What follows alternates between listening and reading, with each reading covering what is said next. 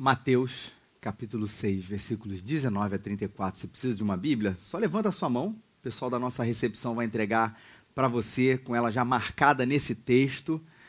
É, se você vê aqui pela primeira vez, a gente está nesse período estudando, ouvindo, aprendendo de Jesus, de um dos suas mensagens, um dos seus sermões mais famosos, que é o famoso Sermão do Monte.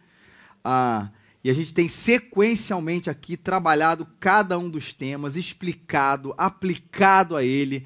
Ah, e hoje a passagem é Mateus, capítulo, que é o número grande, 6, e os versículos 19 a 34. Os versículos são os pequenininhos, 19 a 34, onde Jesus é, é, fala de uma questão importantíssima na nossa relação com o dinheiro, gente.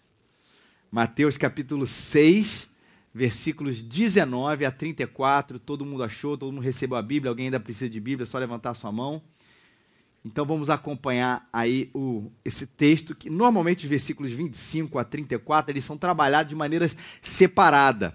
Mas por dois motivos a gente vai trabalhar eles juntos. Primeiro, porque eles estão, eles, ele é absolutamente ligado aos versículos 19 até o 24. Você vai ver, porque a gente normalmente pensa esses versículos, eu vou já, já chegar lá, que fala de ansiedade, como uma sessão à parte onde Jesus está falando de ansiedade.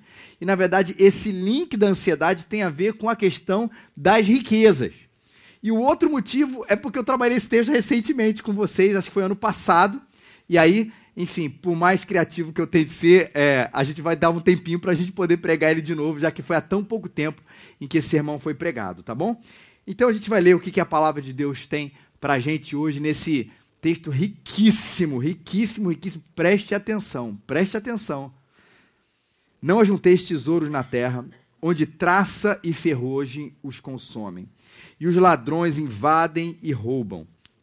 Mas ajuntai tesouros no céu, onde nem traça nem ferrugem os consomem, e os ladrões não invadem nem roubam, porque onde estiver o teu tesouro, aí estará também o teu coração. A candeia do corpo são os olhos, de modo que se os teus olhos forem bons, todo o teu corpo terá luz. Se, porém, os teus olhos forem maus, o teu corpo estará repleto de trevas. Se, portanto, a luz que há em ti forem trevas, que grandes trevas serão. Ninguém pode servir a dois senhores porque ou odiará um e amará o outro, ou se dedicará a um e desprezará o outro, não podeis servir a Deus e as riquezas. Por isso, eu vos digo: não fiqueis ansiosos quanto à vossa vida, com o que comereis ou com o que bebereis, nem quanto ao vosso corpo, com o que vestireis. Não é a vida mais do que o alimento, o corpo mais do que o vestuário? Olhai para as aves dos céus que não semeiam, não colhem, não ajuntam em celeiros, mas vosso Pai Celeste as alimenta. Acaso não tendes muito mais valor do que elas? Qual de vós, por mais ansioso que esteja, pode acrescentar sequer uma hora à duração da sua vida? E por que andais ansiosos quanto ao que vestir? Olhai como os lírios do campo crescem, eles não trabalham, eles não tecem. Mas eu vos digo que nem Salomão, em toda a sua glória, se vestiu como um deles. E se Deus veste assim a planta do campo, que hoje existe e amanhã é jogada no forno, quanto mais a vós homens de pequena a vós homens de pequena fé. Portanto, não vos inquieteis dizendo que comeremos, que beberemos, com que nos vestiremos, pois é os gentios que procuram todas essas coisas, e de fato vosso Pai celestial sabe que precisais de tudo isso mas buscai primeiro o seu reino, a sua justiça, e todas essas coisas vos serão acrescentadas. Não vos inquieteis, pois, pelo dia de amanhã, porque o dia de amanhã trará suas próprias preocupações, basta a cada dia o seu problema. Dinheiro sempre foi e sempre será um assunto delicado, especialmente quando a gente foca ele dentro da igreja se você é, não costuma frequentar a igreja e veio aqui pela primeira vez, já quando eu falei assim, a gente vai falar hoje de dinheiro, ih, rapaz, o pastor vai pedir, vai pedir, vai pedir, vai pedir, vai pedir. Ou talvez mesmo que você não tenha vindo hoje pela primeira vez, já faça parte aqui da nossa caminhada. Dinheiro sempre é aquele assunto que a gente fala, o que, que será vai falar hoje? E a gente tem algumas respostas sobre ele, que costumam ser respostas quase que equivocadas. Primeiro, afirmar que ele é Deus. Nosso tempo muitas vezes enxerga o dinheiro como uma divindade, onde as pessoas vivem para ele, entregam a sua saúde para ele, entregam todo o seu tempo para ele, entregam a família para ele e diante do altar chamado riqueza e dinheiro, deixa tudo ali e fala: Vou viver para você. Engano nosso a gente achar que isso não é um, um paradigma também de muitas pessoas do nosso tempo, inclusive dentro da igreja. Mas vamos lá? Vamos vir para o outro extremo também? Se por um lado tem gente que afirma que ele é Deus, outras pessoas afirmam que ele é o diabo. Tratam o dinheiro como se fosse um demônio, a pior coisa do mundo. O dinheiro, para algumas pessoas, e acho que isso é quase que uma fala mais do que uma prática, e a gente vai ver muito bem isso, é aquilo que é a pior coisa para desviar você da sua fé. Ele é o diabo. E aí, com essa história, o rico é mau e o pobre é bom. E cá entre nós, se a gente acredita que de fato ele é o demônio, eu não vou querer ele na minha casa. Outro assunto, outra resposta difícil que a gente dá para ele, uma resposta ruim. Primeiro, ele é Deus. Outra resposta ruim, ele é o diabo. E a terceira resposta, ele é meu. Tratamos ele como alguma coisa que não tem relação com a nossa relação com Deus. Ou, não digo pior, mas hoje a gente trata da seguinte maneira: a gente, o grupo que está estudando Cosmovisão, a gente tem falado muito sobre esse assunto. A gente acha que, olha, a única palavra da Bíblia sobre dinheiro, a gente acha, não é verdade, tá? A gente acha, é que a gente tem que dar 10% para Deus. E aquela ideia de que 10% é dele e 90% é meu. É verdade isso, gente?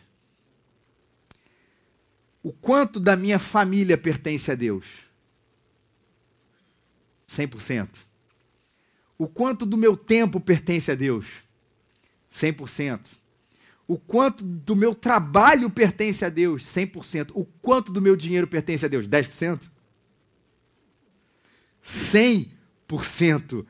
A minha relação com o dinheiro também é uma relação que cabe ou que está englobada dentro da minha espiritualidade. Como eu falei, todas essas respostas aqui, elas apresentam a sua incongruência. Porque ele não é Deus, ele não é o diabo e ele não é meu. E um outro perigo que a gente tem é de olhar, talvez, para essas três afirmações, essas três respostas e dizer assim: caramba, bobagem, eu sei disso. Eu sei que para mim ele não é Deus, eu sei que para mim ele não é o demônio, eu sei que ele não é meu.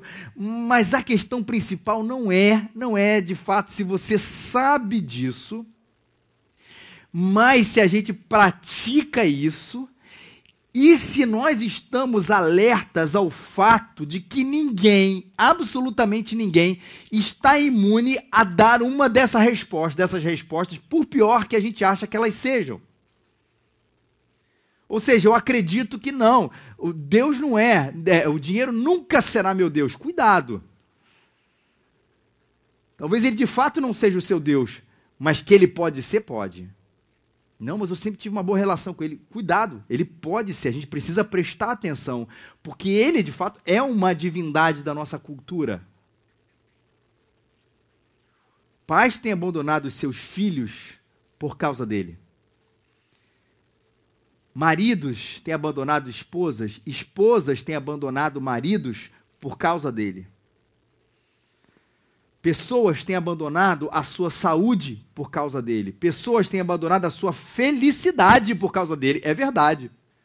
Porque acabam acreditando que somente com a abundância deles será possível ser feliz. E nessa busca por essa abundância, deixam tudo absolutamente de lado e se prostram diante desse altar. Se isso está presente na nossa cultura, gente, isso vai bater de alguma maneira a nossa porta como uma possibilidade, como um perigo. Por isso esse alerta. Se ele já não é, ou que ele pode ser uma divindade para a gente. E quando eu digo assim, ele é o diabo, e você diz assim, isso é impossível, eu nunca vou enxergar o dinheiro dessa maneira, a gente também precisa prestar atenção. E sabe qual é o lugar onde a gente, por incrível que pareça, mais enxerga o dinheiro, às vezes, como o, o, o diabo, é dentro da igreja. Quando a gente vai falar sobre dinheiro, quando a gente fala de contribuição dentro da igreja, fica ressabiado. Poxa, peraí, né? Prefiro não tocar nessas. Vamos falar de oração, santidade, santificação, um monte de coisa, família, graça, reforma protestante nos seus 500 anos. Espera aí, dinheiro. A gente fica incomodado, né? Ixi, eu trouxe alguém hoje pela primeira vez, vou falar de dinheiro, caramba. Olha como é que a gente começa a tratar isso, não com a tranquilidade que ele deveria, mas quase como um diabo. Quando a gente fala de oferta, quando a gente fala de missionário, quando a gente fala de salário pastoral, peraí, que assunto complicado, pastor, difícil, estou constrangido, peraí, não sei o quê. Ué, ele não é diabo. Acreditem, gente, eu vivo do salário da igreja. E qual o problema da gente afirmar e reafirmar essas coisas? Porque a nossa relação, ele não é o diabo. A gente pode falar com isso com mais tranquilidade. Quando a gente fala de contribuição mais, mais oferta, a gente está precisando disso, ou vamos contribuir dessa ou daquela maneira, a gente se sente, poxa, fala para orar mais, até para jejuar mais. Semana passada o senhor falou. Mas contribuição, a gente começa a ficar, mas para onde isso vai? Isso quase como se fosse um assunto de extremo melindre.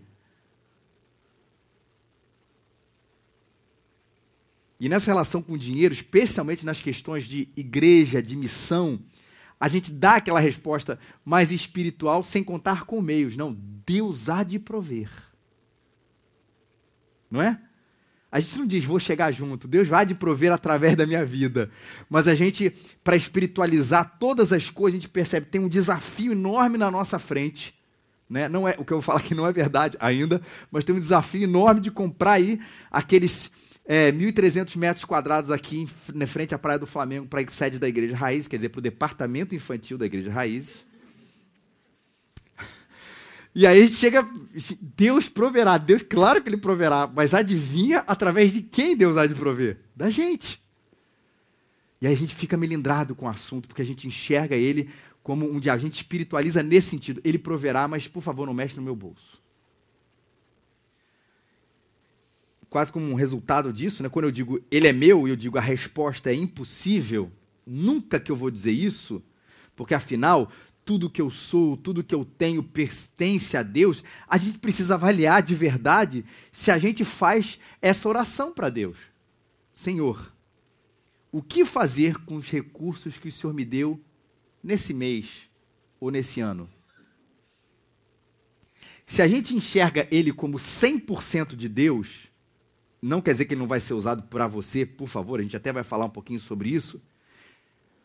Mas a gente dificilmente faz essa oração sobre é, é, onde mais Deus pode usar os recursos que Ele mesmo nos deu para ajudar uma família, ajudar uma instituição, para a gente guardar, para a gente ajudar a igreja, para ajudar outras pessoas mas porque a gente entendeu muitas vezes que aqueles 10% eles pertencem ao Senhor e aqueles 90% pode deixar que eu cuido, que eu administro. E tudo pertence dele, pertence a ele. E se a gente não faz essa oração, não quer dizer que, ó, recebi o salário desse mês, vou fazer essa oração, mas de que isso não está na nossa cabeça, seja mensal, seja semanal, seja anual, como você administra a questão do seu dinheiro, significa que, na verdade, esses 90% você acha que você administra de qualquer maneira que você quiser. Mas deixa eu dar uma notícia boa. Por mais que a gente tenha falado dessas respostas ruins, vou falar uma coisa que às vezes é difícil a gente ouvir dentro da igreja. Quando o dinheiro está dominado, gente, ele é uma benção. É verdade, você ouviu isso.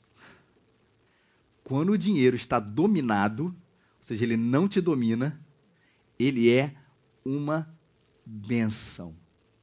E Jesus tratou do dinheiro dessa maneira aqui nessa passagem. Ele não disse, ele não falou, ele não quer que o dinheiro seja Deus, ele também não quer que o dinheiro seja o diabo, e ele também está dizendo que ele não é seu, mas dominado a serviço de Deus, ele é uma bênção, gente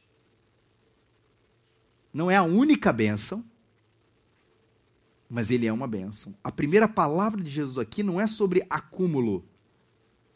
Não acumuleis ou não ajunteis os tesouros. Mas como John Stott disse, ele é contra o acúmulo egoísta. Porque quando o dinheiro só diz respeito a você e a você somente, você está dizendo que ele se tornou um ídolo seu. Quando ele está relacionado a você e a você somente e deixa o resto do mundo e todas as outras coisas para lá. Porque cá entre nós, gente, eles também está relacionado, por isso eu acho importante esse contraponto, porque a gente o que estava na minha cabeça na hora de montar essa pregação, né? Dos dois extremos da qual eu quero fugir aqui. Inteiro, eu passar o tempo inteiro aqui dizendo, olha, cuidado com o dinheiro. O dinheiro é a pior coisa que você pode acontecer na sua vida. Dá ele, o dinheiro pode ser a pior coisa que acontecer na sua vida, que é, às vezes a gente olha isso, poxa, que legal, é verdade, aprendi hoje que o dinheiro é uma coisa terrível, mas a gente não pratica isso, e a gente não pratica porque ele não é essa coisa terrível. Ou o outro lado, que você nunca vai me ver falando aqui também, olha, gente, o dinheiro é o sinal da bênção de Deus sobre a sua vida que é o que a teoria, a gente quer até parar de chamar de teologia da prosperidade, porque de teologia não tem nada, mas que a teoria da prosperidade vem dizer. Ele é o único sinal da bênção, ele é o maior sinal da bênção. Ele, se você só vai ser feliz se você tiver nessa abundância. São esses dois extremos muito complicados, que é onde Jesus e a Bíblia como um todo está querendo que a gente fuja. Mas ela não está fugindo da ideia de que o, o, o, o dinheiro tem a ver com o nosso prazer, porque ele tem. Mas e também a questão do nosso prazer, e isso que é interessante, é no uso dele para abençoar outras pessoas. E abençoar, quando a gente faz ele não apenas circular, mas abençoar outras pessoas, a gente está de uma maneira domando o nosso coração e dizendo para a gente, não para o dinheiro, de gente para ele, que ele não é o nosso dono. Por isso a palavra sobre esse acúmulo egoísta que só pensa em mim, ela é complicada porque Jesus está dizendo assim, porque se você só pensar em você, certamente ele já é um ídolo e vai se tornar um ídolo cada vez mais. E quando a gente pensa no outro, e quando a gente abençoa o outro, a gente se desprende, pode ter certeza, é mais livre e a gente tem a oportunidade, o privilégio de abençoar outras pessoas. Olha só o que, que Paulo falou em Atos capítulo 20. Portanto, vocês estão atentos. Lembre-se que durante três anos não cessei de noite com lágrimas de aconselhar cada um de vós.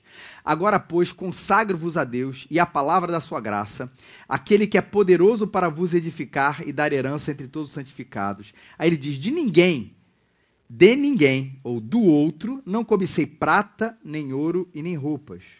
Vós mesmos sabeis que estas mãos supriram as minhas necessidades e as de meus companheiros. Em tudo vos dei o exemplo de que deveis trabalhar assim. E ele diz: a fim de socorrer os doentes. Paulo está falando aqui do uso dos recursos para abençoar outras pessoas. Aí ele vai recorrer às palavras do Senhor Jesus, que é onde ele disse: dar é mais aventurado, é mais bem-aventurado do que receber. Está na Bíblia. Mais bem-aventurado, melhor dar do que receber. Está na palavra de Deus isso. E o que Jesus diz aqui é que esse ato de doar, de dar-se, é uma bem-aventurança, ou seja, como a gente viu lá no início do Sermão do Monte, é um sinal de vida plena, é um sinal de, é, é, é, de uma vida com significado. E você pode estar empobrecendo, caindo no conto do consumismo, que apregoa que gente, na medida que a gente só faz esse acúmulo egoísta, a gente está caindo no conto do consumista que apregou que a felicidade não está, guarde bem isso, no ato, a felicidade não está no ato de desfrutar. O consumismo diz que a nossa felicidade está no ato de comprar. Que a felicidade não está no ter no que você deseja, mas simplesmente em ter, porque o consumismo é isso. Na verdade, você nem deseja aquelas coisas, você deseja comprar aquelas coisas.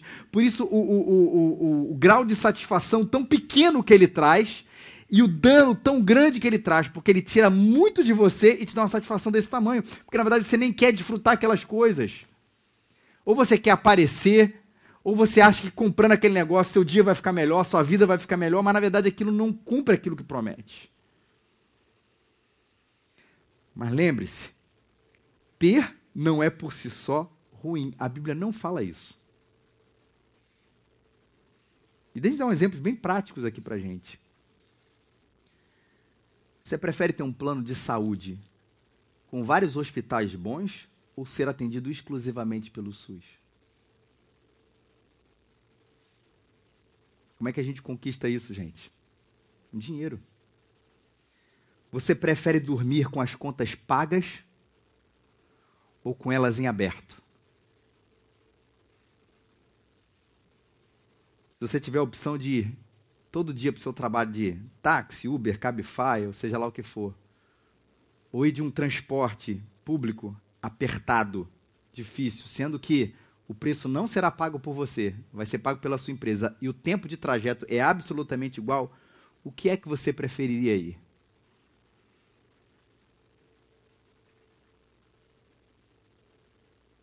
A gente, quando tem a visão do dinheiro como demônio, quando fala nele na pregação, a gente até estranha. E a gente começa a pensar que ele pode e deve ser usado também para benefício próprio, seja para subsistência ou seja pelo prazer.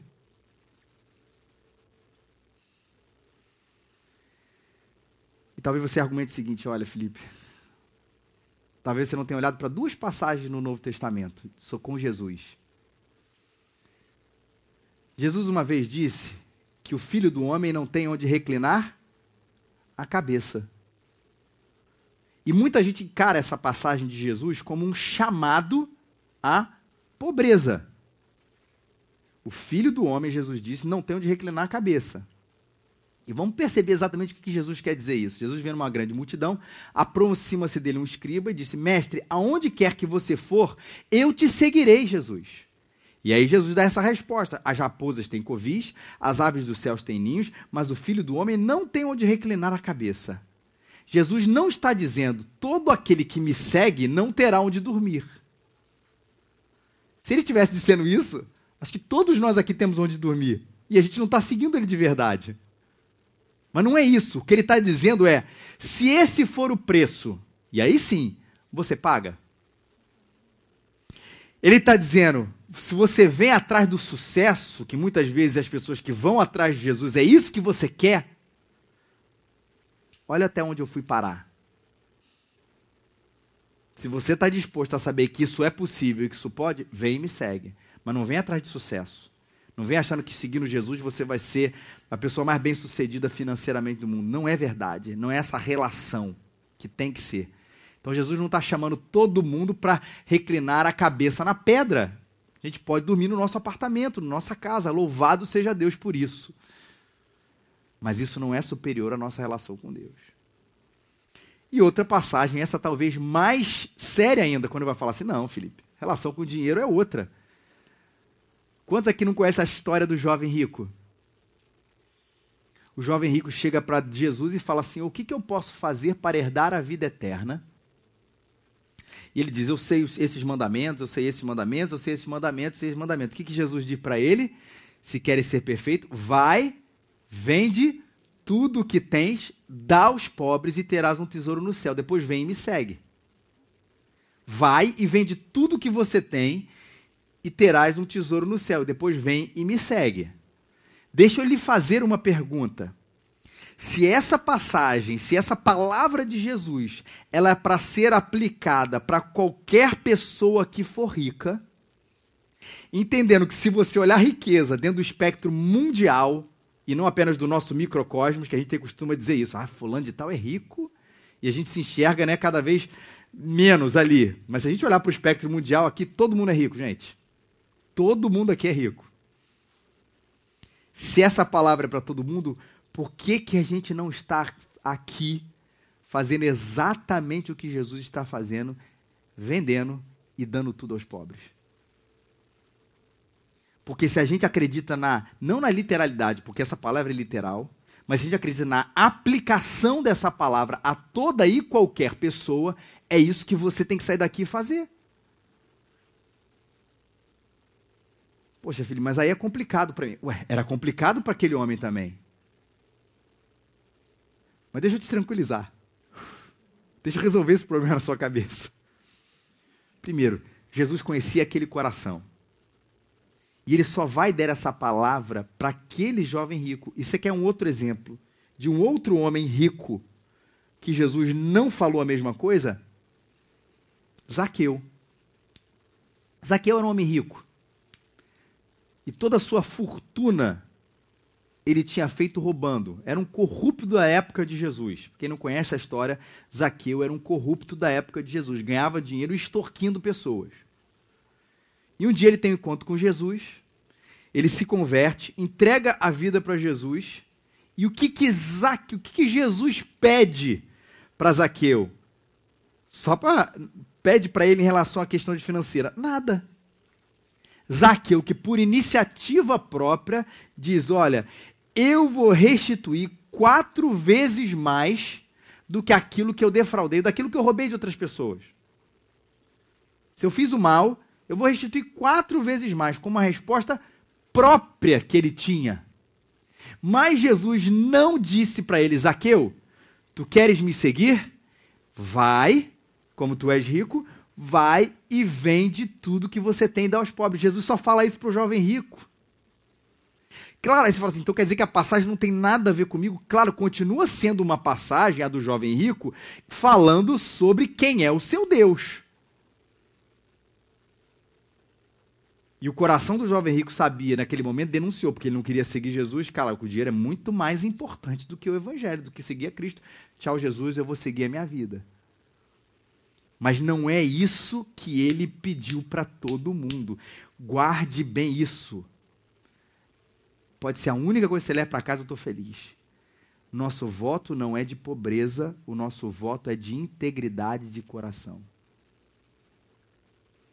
O nosso voto não é de pobreza, é de um coração inteiro para Deus. Esse é o nosso voto. Ou seja, eu sou 100% de Jesus. E o dinheiro não vai ditar as minhas decisões acima de Jesus. Jesus vai ditar as minhas decisões. O dinheiro não vai ditar as minhas prioridades, Jesus vai. O dinheiro não vai controlar a minha vida, Jesus vai. Mas eu posso ser discípulo de Jesus sem dinheiro? Posso. Posso ser discípulo de Jesus com médio dinheiro? Posso. Posso ser Jesus, discípulo de Jesus com muito dinheiro? Posso. Mas quem dita a minha vida é Cristo. E meu voto é de inteireza de coração para ele e não de pobreza. Mas não duvide, lembre-se, ele vai tentar te controlar, não Jesus, o dinheiro. Por isso é que ele é colocado aqui, e olha que interessante, com o status de divindade, ninguém pode servir a dois senhores, porque ou odiará um e amará o outro, ou se dedicará a um e desprezará o outro. Não podeis servir a Deus e às riquezas. E a gente às vezes olha essa passagem e afirma o quê? Viu? Está escrito aqui que o dinheiro é Deus. Não. O dinheiro pode ser levado a um status de divindade. Mas não quer dizer que ele necessariamente seja um Deus. Jesus está dizendo que quando você serve a Ele, você elevou a Ele ao status de divindade. E aí, meu querido, é o que Jesus está falando, está absolutamente certo. Não dá para servir os dois. Porque se você vive para ele, como a gente falou no início, você vai perder tempo, você vai perder sua saúde, sua família, o seu tempo, a sua vida, e você vai estar demonstrando, além disso tudo e muito mais grave, que você não tem um relacionamento de exclusividade com Deus. E segundo Jesus, não existe relacionamento de meia exclusividade com Deus. Ou a gente tem um relacionamento com Deus que é exclusivo ou não tem. Por isso que o Antigo Testamento coloca muito em termos de adultério a nossa, o nosso pecado porque ele vai fazer, o Antigo Testamento, a primeira parte da Bíblia, quando vai falar de idolatria, quando vai falar sobre esse tipo de coisa, ele expõe a questão do adultério. Porque é como se ele estivesse dizendo, Senhor, eu amo o Senhor e amo também essa amante. Eu amo a minha esposa e amo a minha amante. Tem uma coisa absolutamente equivocada nisso. E a questão de adultério, de tudo isso, ele é levado a esse estado de divindade porque demonstra uma coisa que é incongruente. Não dá para servir a dois senhores. E como Deus, de fato, é o nosso ídolo, você precisa tomar essas decisões na sua vida. Tem tudo a ver com o nosso texto. Primeiro, ajunte tesouros nos céus. Versículos 19 a 21.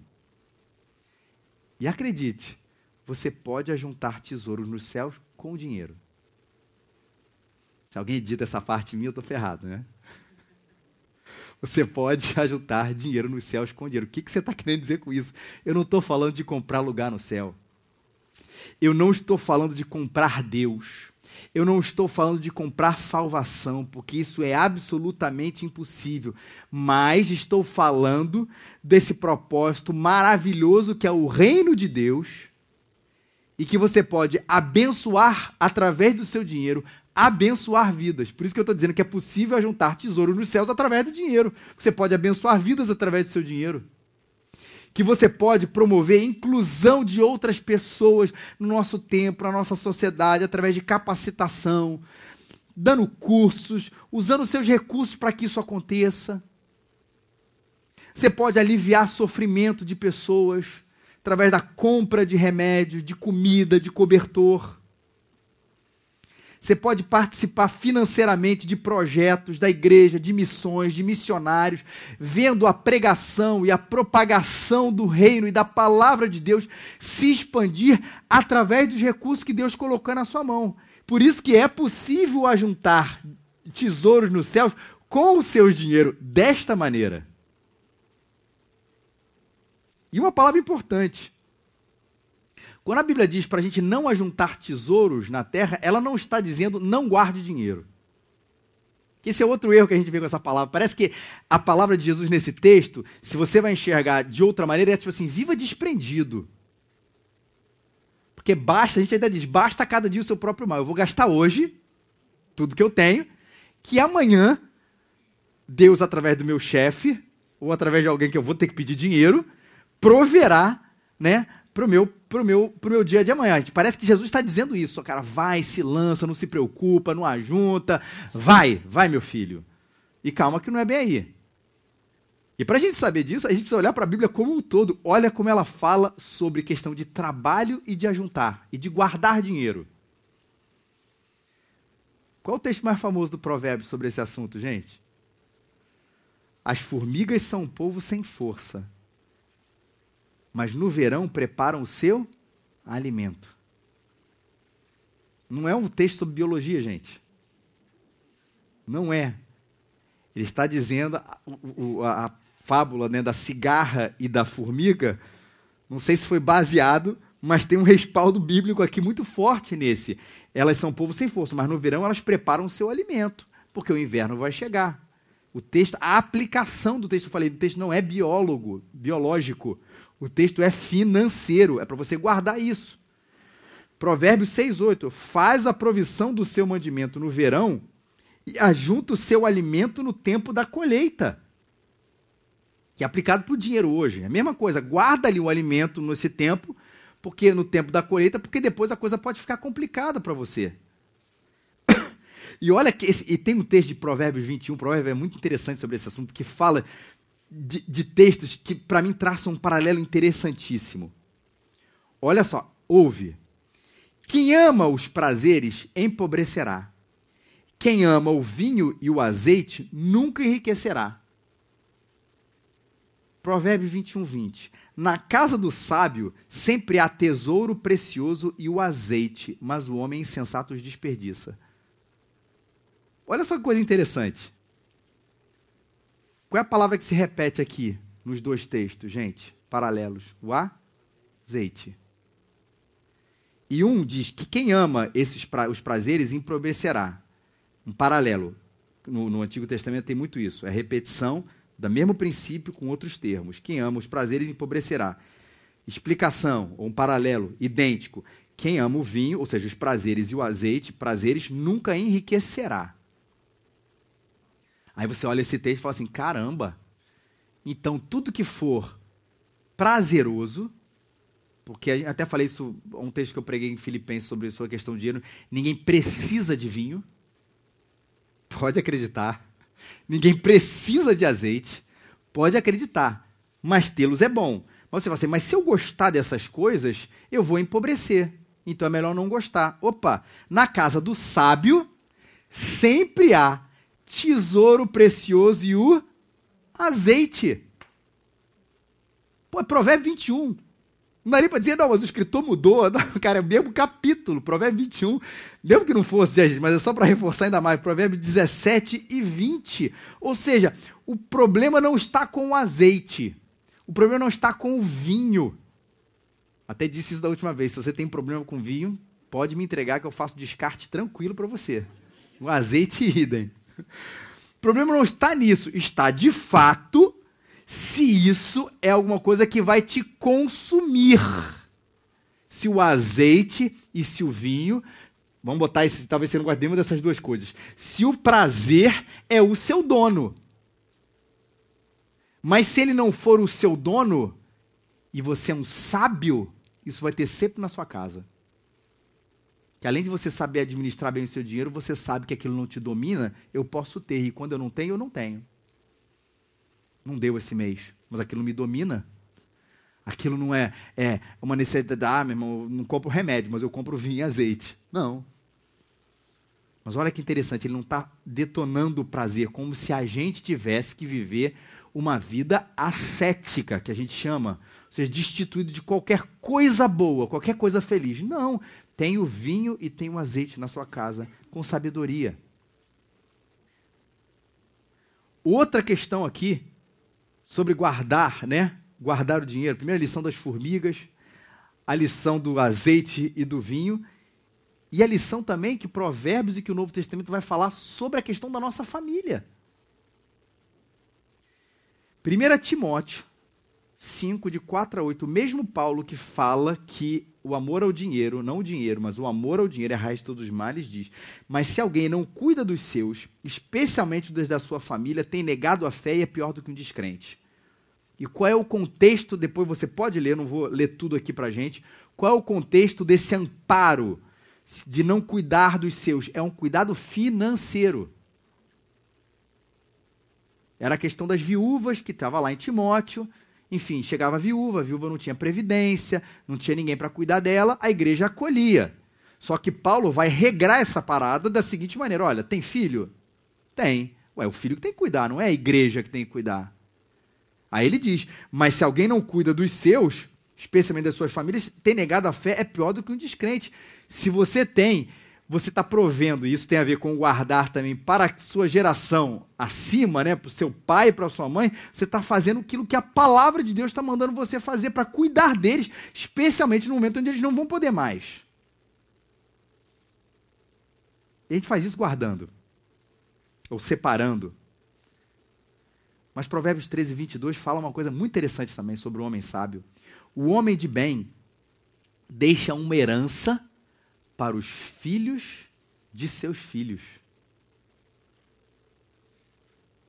E aí, meu querido, quando a gente fala de herança, a gente não está falando apenas de em vida eu poder cuidar daqueles que estão ali, dos meus pais, enfim, dos avós, aqueles que não estão podendo cuidar de si mesmo, então eu estou aqui como filho de Deus, cuidando daqueles. Não, ele está falando que um homem de bem também, depois, quando morre, ele trabalhou durante a sua vida para deixar uma pena que meus pais não estão aqui, mas para deixar ali para os seus filhos, os filhos dos seus filhos, uma herança bem gorda.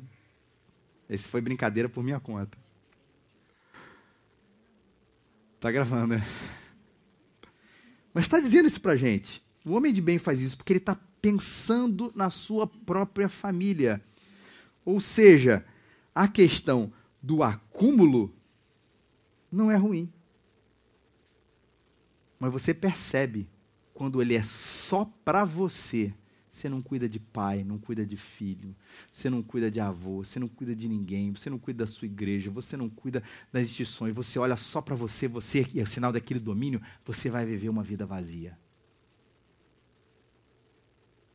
Por isso, ajunta tesouro nos céus, agradando a Deus com tudo que você tem e que você é e coloque, é o segundo ponto aqui, coloque o seu olhar no reino de Deus. Ou não ponha o seu olhar no negativo, não ponha o seu olhar nas riquezas como propósito de vida. Coloque o seu olhar no reino de Deus, ou não ponha o seu olhar nas riquezas como propósito de vida. Aí a história que Jesus conta aqui sobre os nossos olhos. A candeia do corpo são os olhos, de modo que se seus olhos forem bons, todo o teu corpo terá luz. Que história é essa? Candeia. Pensa numa lanterna e pensa que a vida é uma escuridão. Acho que é a melhor maneira da gente entender esse texto. Que a vida é uma escuridão. A gente apaga todas essas luzes aqui e de repente você, quando abre os olhos, você percebe que seus olhos são uma lanterna, eles são uma candeia. Eles trazem luz. E aí você vai direcionar até que você acha nessa escuridão, vamos filosofar na escuridão existencial da vida, você acha ali através dos seus olhos, que são uma lanterna, um propósito. E aquilo ali. É aquilo que eu tenho que perseguir. Eu entendi. É aquilo. Se os nossos olhos estiverem focados, ou estiverem olhando para as coisas boas, todo o nosso corpo será bom, a nossa vida será boa. Agora, se os nossos olhos forem maus, o nosso corpo estará, olha que palavra dura, estará repleto de trevas.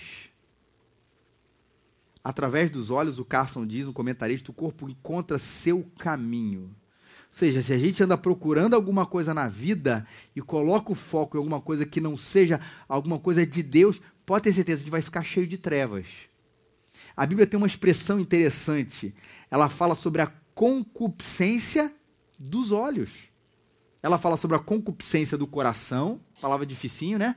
Mas ela fala também sobre a concupiscência dos olhos, que não tem a ver apenas com aquilo que eu vejo, né? Como um homem enxergante, mas principalmente aquilo que eu desejo.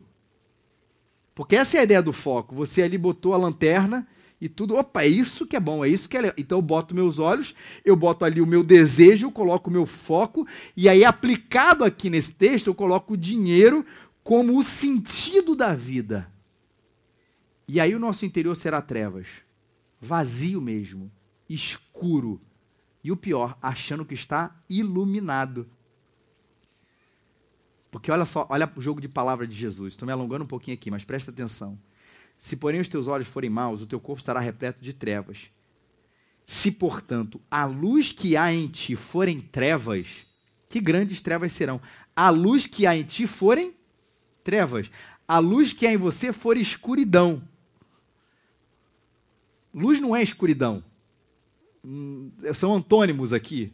Só que essa palavra, esse jogo de palavras de Jesus é justamente para mostrar que às vezes a gente vai achar que a gente está sendo iluminado que a gente, nossa vida está sendo preenchida, mas essas luzes, na verdade, são grandes trevas, vazio, diferente de quem botou os olhos na coisa certa. E a gente vai para o final desse capítulo, onde Jesus diz: Mas buscai primeiro o reino de Deus e a sua justiça.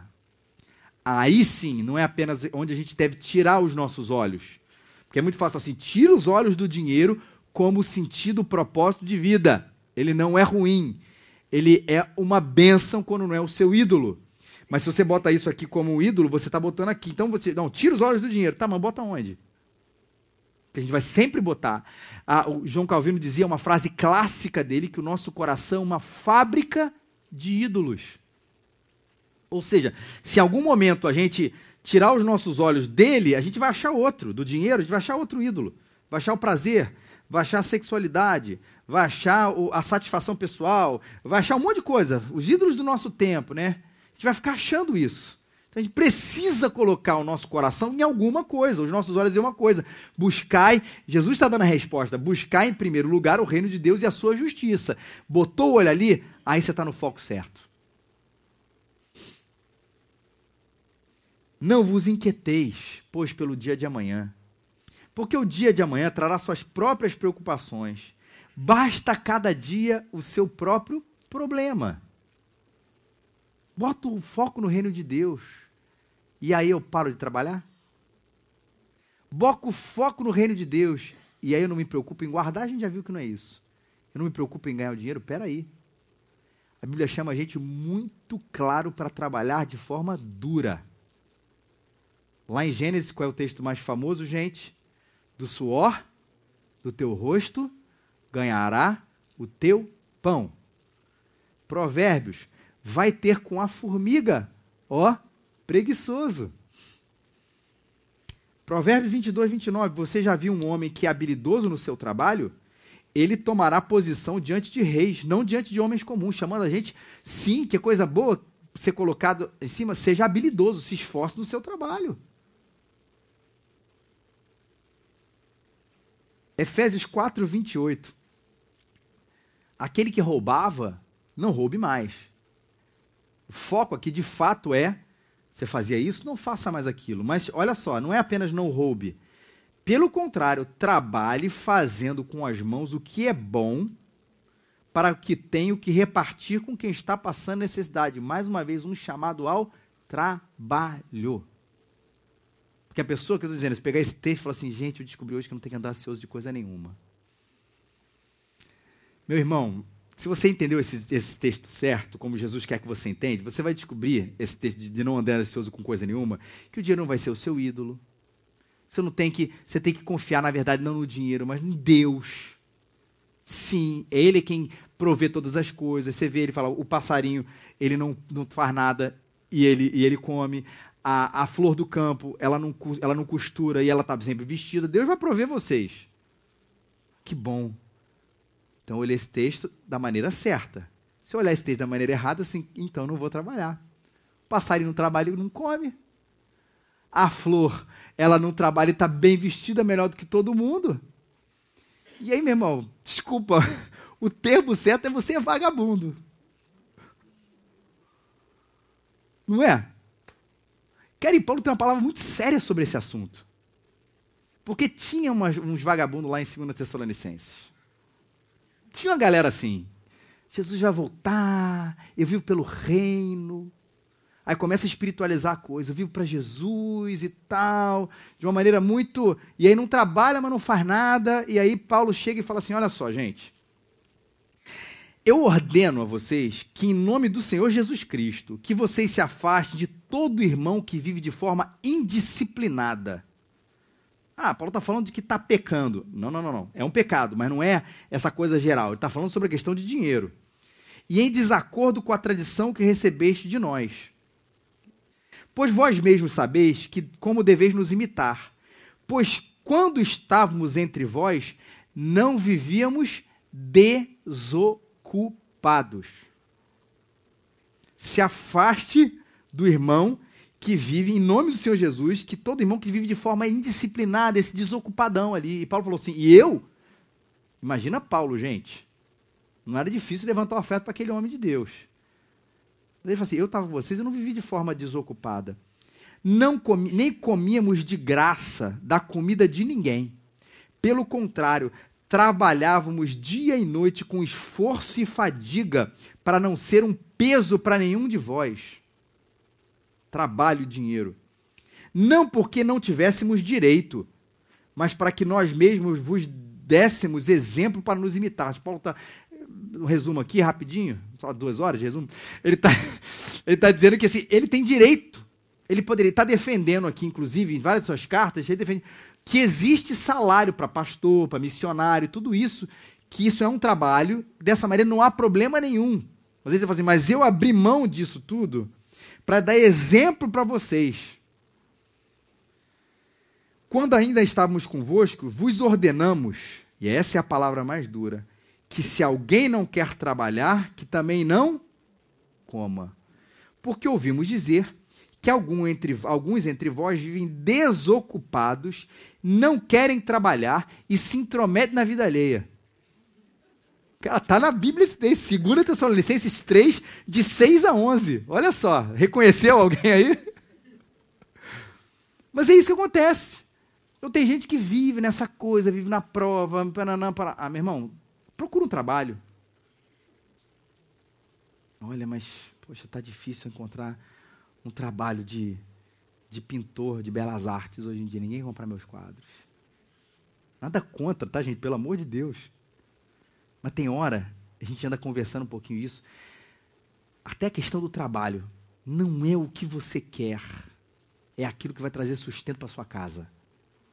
Eu acredito muito nisso, gente. Trabalho, que bom que ele é realização pessoal. Ai, que bom que eu faço o que eu gosto. Graças a Deus. Mas quando a gente é demitido e quando não tem nada, a gente faz o que não gosta. Isso não é capitalismo exagerado, isso não é amor ao dinheiro, isso é sustento, é ser cristão para sua casa provendo. Provendo. O cara, eu não gosto de ficar fritando batata frita no McDonald's, né, com aquele óleo espirrando na minha cara, aquele calor, mas é o que tem para prover para minha casa, é o que eu vou fazer. E aí depois a gente vai partir em função da realização pessoal na medida em que eu cresço, que eu provejo. Eu acho isso muito bonito em várias sociedades. Não quero botar aqui como exemplo, uma sociedade americana, um adolescente é criado dessa maneira. E, e o exemplo do McDonald's lá é literal. Eu quero ser, eu quero ser um, um, um, um médico. Cara, você trabalha lá na cafeteria da universidade para pagar o seu, a sua universidade, para que você tenha o dinheiro e você possa realizar o seu sonho. Mas não é ficar ali, né, no, ai, meu Deus, eu quero ser, por favor, alguém me banca. Cara, vai trabalhar. E, por favor, não é um discurso para você que está no Brasil, desempregado. Até questão de guardar dinheiro, pastor, ganho salário mínimo. Guardar dinheiro é impossível é, faltar dinheiro todo mês. A gente sabe, a gente não está falando desse caso onde é impossível de acontecer, porque você não você está desempregado, você ganha um saláriozinho de fome, um bico você pegou ali ou aqui, não é isso, gente, mas quando a gente tem essa possibilidade, e digo para vocês que talvez a grande, grande maioria de nós tem, ainda que seja de proporção menor, é isso, é prover, e guardar e prover para a sua própria vida, pensando em segundo lugar na sua realização pessoal, mas não é viver desocupado, que, sem querer trabalhar e se intrometendo na vida alheia, como diz a palavra de Deus. Mas em primeiro lugar, Lembre disso. É o reino de Deus e a sua justiça. Se você tiver ficar mais pobre, busque o reino de Deus e a sua justiça. Se você ficou rico e pode abençoar mais, busque o reino de Deus e a sua justiça. Na sua profissão, na sua vocação, busque o reino de Deus e a sua justiça, na sua família, busque o reino de Deus e a sua justiça, na sua santidade pessoal, na sua cidade, no seu país, na sua igreja, onde for, esse é o seu olhar, o reino de Deus e a sua justiça, e qualquer outra coisa, inclusive o amor ao dinheiro, mas qualquer outra coisa que quiser atrapalhar os seus olhos de ter esse foco principal é ídolo, deixa para lá, deixa fora e busca o foco no reino de Deus e a sua justiça. E eu te garanto que servir a Deus assim é muito mais delicioso do que servir a um ídolo que traz preocupação e vazio. Vou repetir a frase que eu quero que você realmente volte para casa.